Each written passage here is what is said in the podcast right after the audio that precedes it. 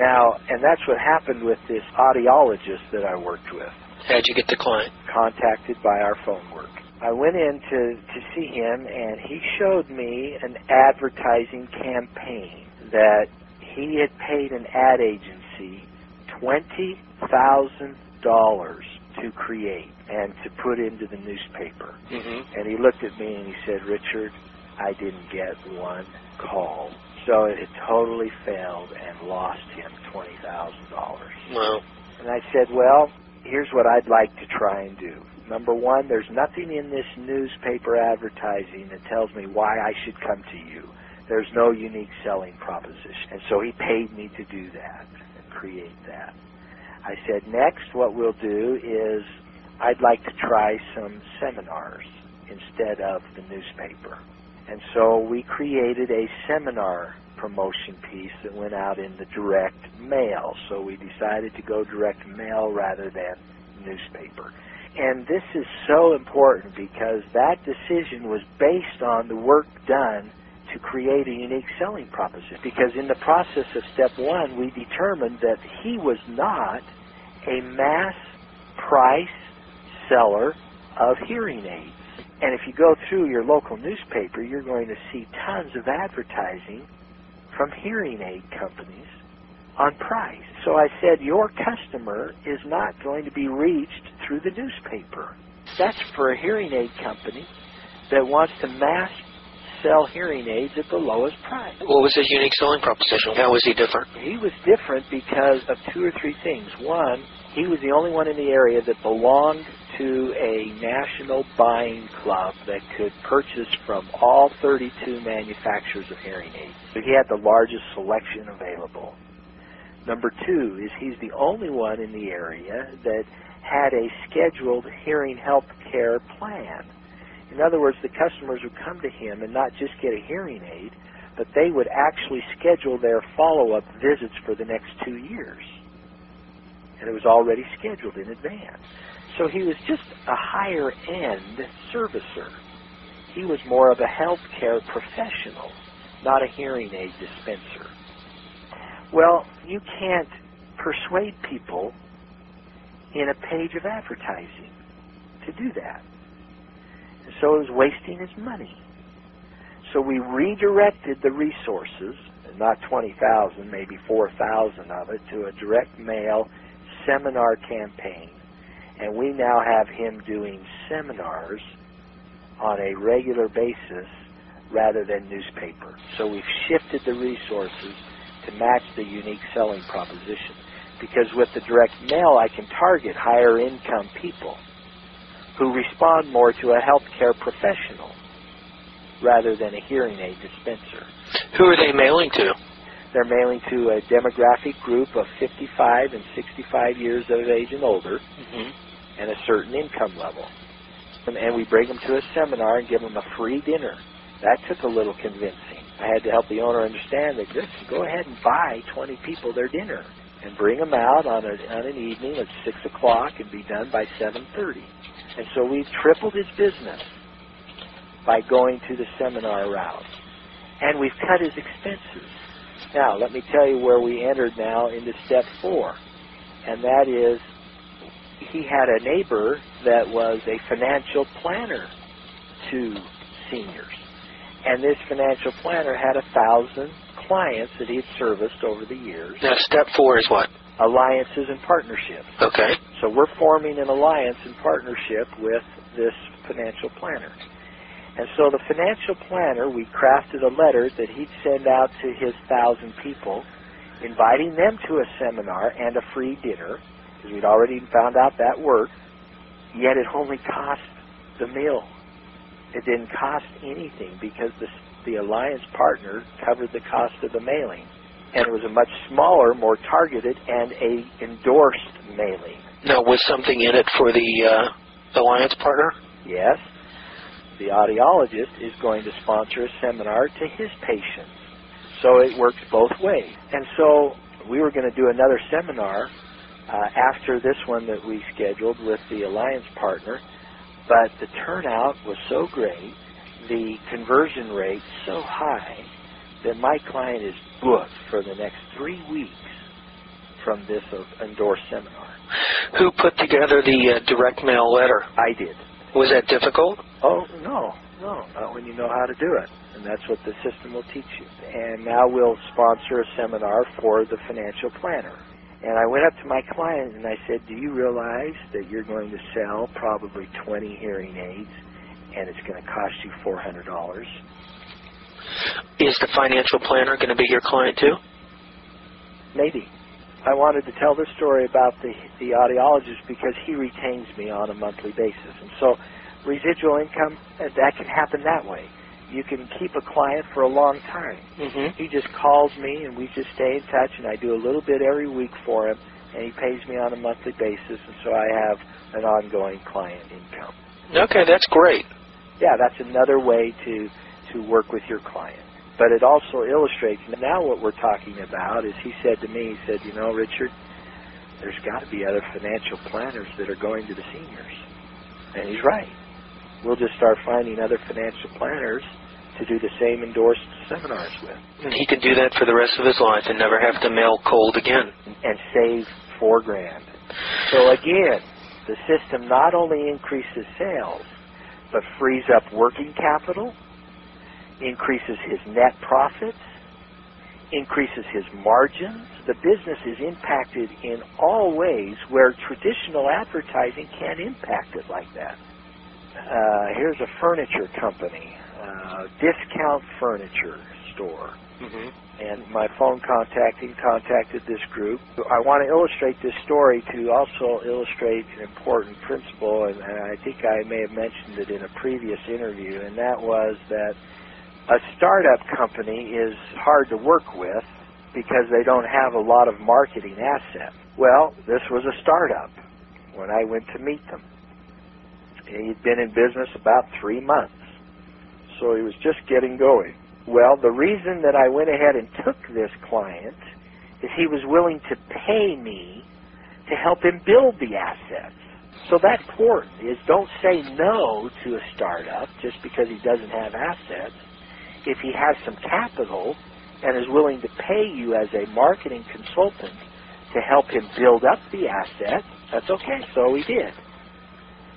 But he was doing about $4,000 net profit a month. So he was grossing about ten, twelve thousand dollars in sales, keeping about a forty percent margin. So I said, well, we need a unique selling proposition. So he paid me for that. I said we need to then get it into the ads that we're doing, and he was doing some newspaper ads, and he was doing some coupon ads with the local coupon company. I said, let's get the unique selling proposition into your son who's running the store. He needs to be selling this with people coming into the store.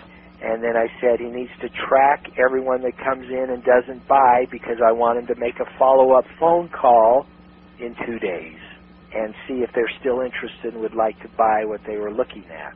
So we did really three steps, and we developed some letters for the customer base that they were building up. And then we did step number four, which was alliances and partnerships, because what we did was we created a, a promotion piece that could be used by a title company. When people go in to sign and buy their house, they go to a title company. Well, this title company liked to reward their customers with something. So we gave them a $75 gift certificate to the furniture store. Mm-hmm. So we have a partnership going on. We have people buying new houses. What do they need? Furniture. Furniture. So we have a title company that wants to give their customers something to say thank you for doing their closing at their title company. And the way they'll say thank you is giving them $75 value towards furniture at the store. And so now we have step number four in place, generating customers from a title company. So we don't have to go spend media dollars to drive people into the store. This is so important for consultants to see this. And so we're generating more traffic. We did this training of salespeople in step number two to convert more. Did the database, which was to send out letters, and started a customer club, a, a referral frequency club for his customers. And six months later, he's generating net profits of 12 grand. So we tripled his net profit. And he's able now to keep the store open and to keep his son there running it, and they're looking to expand to get into a bigger location. That kind of brings something up. When you're looking at a company and choosing to take one on, and you know you can grow this business from your experience, is that something you want to ask them how much can they grow? Or you bring up a great point. I refer to them as anti-USPs, which mean, you know, can you handle this growth? Is there anything that's going to kill it? We'll create a unique selling proposition for you, but can you kill it through your operations? And so, yes, you've got to make sure that there's nothing in the other parts of the business that are going to kill this growth. And when are you discussing that? So you should try and spot that at the opportunity consultation. Mm-hmm. You should ask them, let's say if we doubled your sales, do you have the capacity to handle that with the current situation that you're in? And they might say, well, no, I'll need to hand, hire somebody, but I can do that. In fact, I was with Prospect yesterday. They manufacture baggage for certain industries, the duffel bags, backpacks, and things like that. Mm-hmm. And she said, uh, "Well, I'm doing about six hundred thousand dollars a year." And I said, "Well, I could see where we could get you to eight hundred to a million dollars pretty quick. Can you handle that?" And she said, "Yes, because just about three months ago, I contracted with a manufacturer facility that is my competitor, who can handle all of my excess business." Mm-hmm. All right, so I knew then that we'd be okay because I knew without that manufacturing facility, we would have buried her. Okay, great illustration. Let's Uh, do another. I mentioned in another interview this client, they were a very large employee leasing company. Employee leasing has been a big trend the last 10 years. They were doing about $60 million in payroll, and they were a very good progressive company. We went in and conducted the opportunity consultation, saw where I could help them. They paid me then to start implementing the marketing system. Oh, this is a good story for a couple other reasons. Part of the unique selling proposition is to get with the owner and get the owner's perspective of what is unique. So we did that. We called customers and talked to them.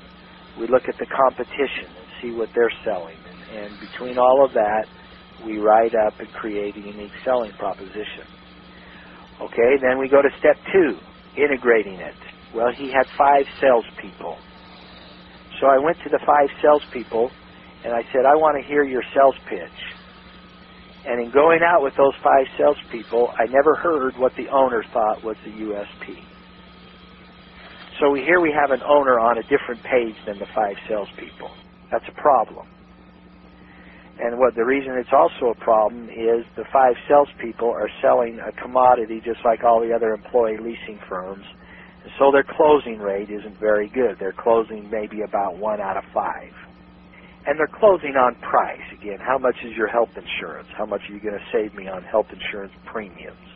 How much is your dental insurance and how much are you going to? So again, it was a price issue, which illustrates the commodity approach that was being taken by these five salespeople. What we did then was take the, the unique selling proposition and make sure that all five salespeople were now selling that unique selling proposition. And again, in those two steps, we go from $60 million in payroll to $90 million in payroll in a year. Wow. And that's because we doubled the conversion rate of 20% to 40%. So he kept me on, and we went into database, step number three. We went into alliances and partnerships, step number four. We actually did a lot of media. We created new brochures. We created new radio ad campaigns. We were in the, the industry journals. We went to the industry trade shows and always won the number one marketing awards that were presented at the trade shows. And then here came a contingency opportunity. He called me up and he said, Richard, Are you ready to leave your consulting and would you come with us full time as my chief marketing officer? Mm-hmm. I said, well, I said, what's what's in it for me? I said, uh, I don't know that I want to leave my consulting practice. And he said, well, the industry, as you know, is going through some massive changes, and we are going to be going public, and that will happen in about a year. And I'd like you as the chief marketing officer, and I'm going to give you some stock. And if the stock goes as planned and comes out public as the prices that we're planning, you'll be a millionaire. So I illustrate this story because of two things. One is it took me out of my consulting for two years. Now, when was this? This was 98. And you became a millionaire from that one deal. No, no, no, no, no. No, I'm illustrating this Okay, go ahead. to raise some flags. It it is a, a way a consultant can position himself into a contingency type. What'd you say to the guy? I said, sure, I'm going to come on board. So I come on board, and what happens is the case, which is so typical of many entrepreneurs, he brings in a venture capital firm to give him money to go public. They begin to find out that this CEO cannot take the company public. He doesn't have the skill set. Mm-hmm. So he gets fired, and all of us get let go. And how long did that happen after you came on? About a year and a half. So you weren't doing any consulting for that whole time? No.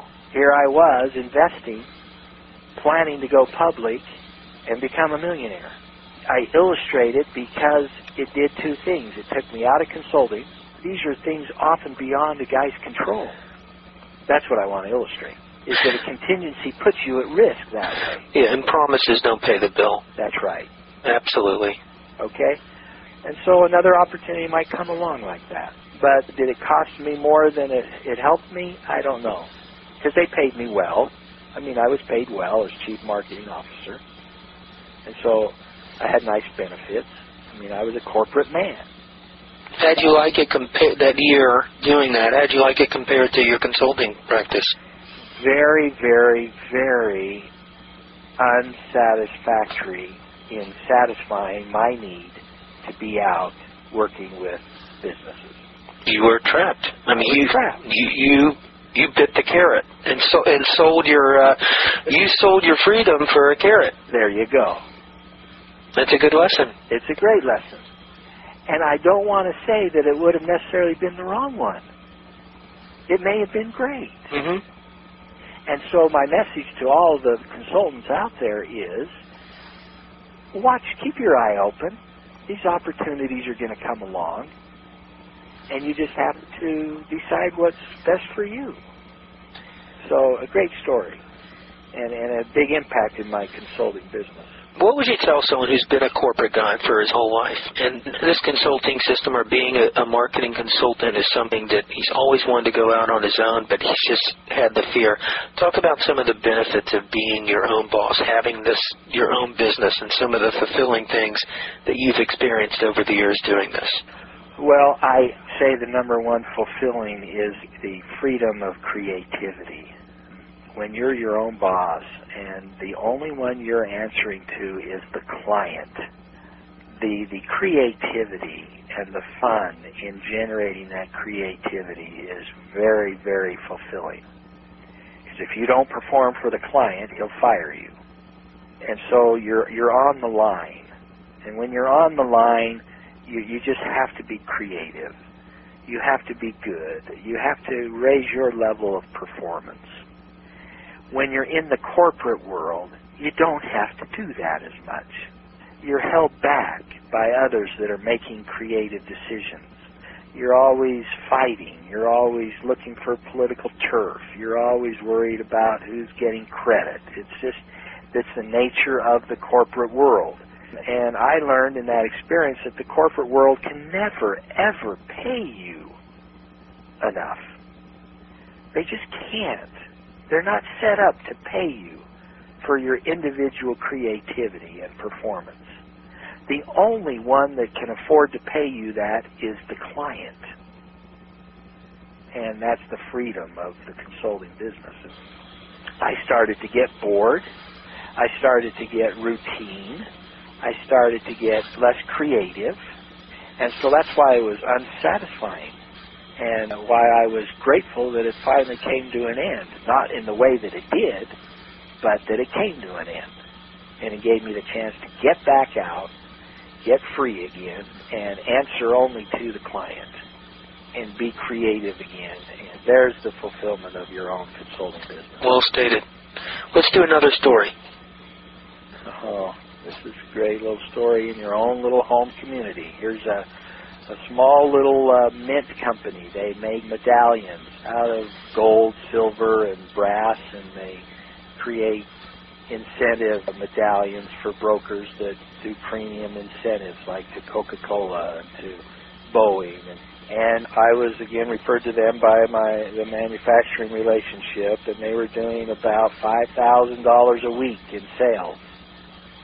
A little mom and pop shop and struggling. Here they were, 60 and 63 year old couple, burdened by the fact that they have to go to business and work every day because they're in debt and because their sales aren't high enough. Yet they would like to retire.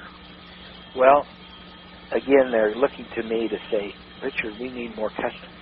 And whenever you hear that as a consultant, the first thing you want to say is, well, maybe you don't. Because let's ask the question, how well are you doing with the inquiries that you're having now? Well, as we took a look at that, we create a unique selling proposition. And then step number two is to take a look at that and say, all right, who's answering the phone? Who's answering the inquiry? And what are we doing with it? Are we following up? Are we selling the unique selling proposition? Well, the wife in this partnership was the one tasked with the sales. So she didn't even know how many calls were coming in. She didn't know how to even do a bid. She didn't know how to follow up. Yet, after a couple of weeks of measuring, we found that she was getting inquiries every day for bids. Okay. Okay? From website that they'd had. And yet these bids were not getting converted. She was not closing them. Because she said, Richard, I don't know what to say to them. So, based on these stories today, we now know what to say, and that's the USP. So we trained her and helped her to manage each inquiry better. And here, three months later, they're doing $12,000 a week instead of five. And it's it's a burden that's lifted. Mm-hmm. He says, you know, now when someone calls, I know what to tell them. And so it's been great. We've got them at capacity right now. They're handling enough as they've got because they're handling each inquiry well and doing well. So how many steps have they gone through with you? Steps is all. And let's talk about how much time have you spent, really, if you added up the hours of time you spent with this couple? Uh, Ten hours. Ten hours total. They've paid me three thousand dollars. It's great story. All right. I want to illustrate uh, something that's happened this past year. Over the last year, through this relationship that I've developed with a manufacturing group as an alliance, for the first time, we've done some group training. I hadn't done that. I've always worked with with clients one on one because I didn't know how I could do the group training profitably. Well, it so happens that in all of your states out there, in all of your communities, there are parts of the government that provide training funding for businesses and their employees. And in this particular instance, this funding is available from the state of Utah. But I didn't know about it until I got associated with my manufacturing group, who's a nonprofit group whose business is to know about these sources of funding. And so what's worked out is the manufacturing group has done the promotion in communities around my community. These are smaller, more rural communities that you could not profitably, as a consultant, work with someone one on one because you'd be traveling too much. So we have been able to package, and this will be included in the in the releases that are coming out in the updates of the system. But we've been able to package group training now, and so I did four of these group trainings, training about 80 to 100 business owners and employees this past year. About 80 at a time? Uh, about 20 at a time. We're training them in two-hour increments. So I'll go to the area for two hours and come home. Right. And train them all at that location. On how to build their business using this system. That's right. And each of those training sessions has been worth about $10,000 to for two hours? For about two times seven weeks, six weeks, about 12 hours. What is exciting is these business owners who never ever could afford to pay someone one on one what I would need to be paid. They get funding from the state at $500 an employee, and they have to pay 125 of that. So the government funded $375 of the 500, yet I got paid the 500 per employee. Every state has some of this type of funding. It might be through their economic development centers. This one was called Custom Fit for Utah. Mm-hmm. And so we want to encourage your consultants to understand that here's a new way to deliver this system, and that is through government funded training because that way they can get paid what they need to get paid, but they'll be able to attract businesses that couldn't afford to pay them otherwise. And does the state pay them quickly? Oh yeah. Who who pays you? Well, it happens that the manufacturing group is the one that gets paid first, and then they turn around and pay me. Do you have to wait for your money after the training? Oh, Thirty days. That's fantastic. And that way, you're just simply delivering the steps differently than if you were one on one. So if someone signs on, goes through your system, this is just one way of them earning income. That's right. And it increased my income forty, fifty thousand dollars this year. Yeah. Because I hadn't done it before. Mm-hmm. I'd never done this group training. I had never found these sources of government funding that are available. And so we want the consultants to be aware of that. How do you prepare for a training like that? You got 20 people. You're going to handle all this. What What are you going to uh, print out? What are they going to walk home with? How do you do this? Uh, they're getting the seven steps modules that have been prepared for the web and that are now available in manuals. What we've done is we've written and taken the seven steps and turned it into a self-study course by the business owner. So as a consultant, all you got to do is go through those manuals. When you're doing your presentation, are you using a projector or anything? I'm using sometimes my laptop with the seminar, the PowerPoint seminar material that's going to be available to the consultant. So you've got this thing all on PowerPoint? Yes. You're just doing your uh, PowerPoint presentation and walking them through it? Yeah. And you've got this PowerPoint presentation ready? That's right. So as a consultant, you're going to have the manuals. You're going to be able to use those and make that part of your group training. And it's it's simply set up so that the business owner himself can take himself through the system and doesn't require a consultant to do it for him. This next case study revolves around a financial planning firm. They were doing about three and a half million dollars a year in business their target market was a uh, wealthy individual who, was on the verge of selling their business and retiring. And so they were going to come into a lot of money, a lot of assets. Mm-hmm. And this financial planning firm then would sell financial plans for those types of people. So the, the customer was uh, oh, a typical business owner who was uh, had their business for about 20 years and was on uh, was selling it and coming into a lot of money. And when I met them and, and visited with them, and this, was a fellow I'd worked with previously in an, in my outside sales days, he called me up out of the blue and said, uh, "I've started a financial planning firm, and I want you to come and help me with some marketing." So that's how I got this client we went in and found out they were generating their prospects and their leads through advertising in a very high-end periodical magazine. And these ads would cost about $10,000 a piece to run. So I took a look at the ads and realized that there really wasn't a unique selling proposition in the ads. So again, that's the first place we look and we fix is we create a unique selling proposition for them. And then we put that into the ads. And in this case, they were just advertising financial planning. But what we did was find out that the work they did would actually lower taxes by 50% or more for these clients. So we started to be more specific in the ads and we started to say lower your taxes 50% or more. Well, this doubled the response on the ads. So that's the situation of taking a USP and getting it integrated right into the ads. So we didn't have to spend more ads. We just did a better job.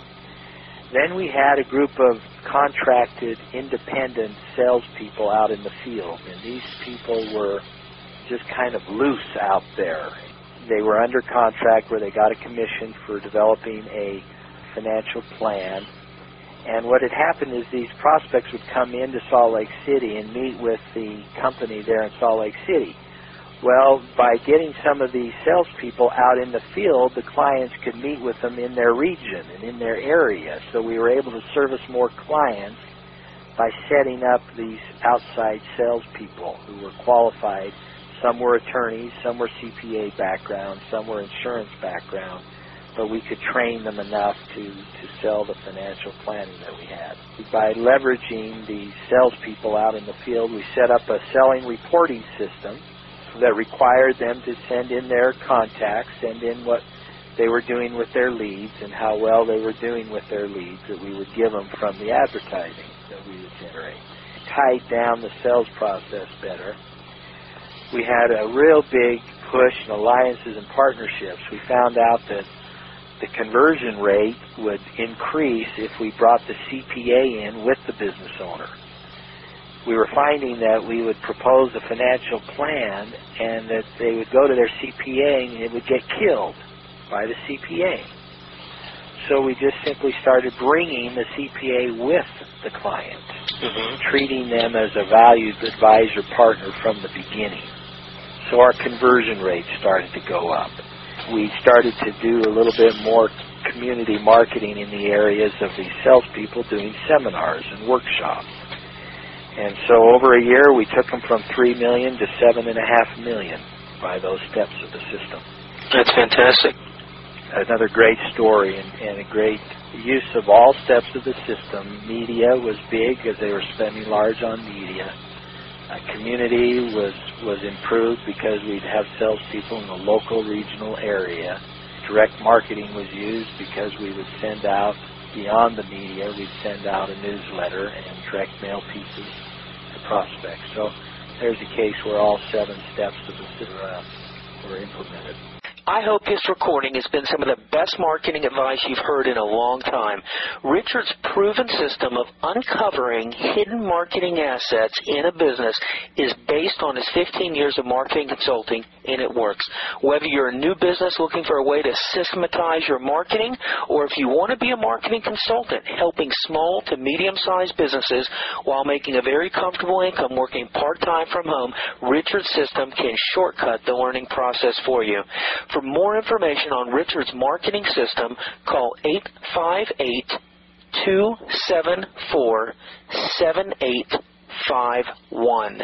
That's 858 274 7851. Here's another bonus tip from Michael Senoff, hardtofindseminars.com. And it's a collection of recordings on marketing consulting. I had met a gentleman named Richard who is one of the world's best marketing consultant, and I have 12 hours of audio interviews all on the subject of marketing consulting. We also have downloads to over 23 reports on the subject of marketing. In the section of recordings, you will find a multitude of ideas that will will give you very valuable ideas on how to build and grow your business and also how to teach others how to grow their business with simple, no cost, low cost techniques.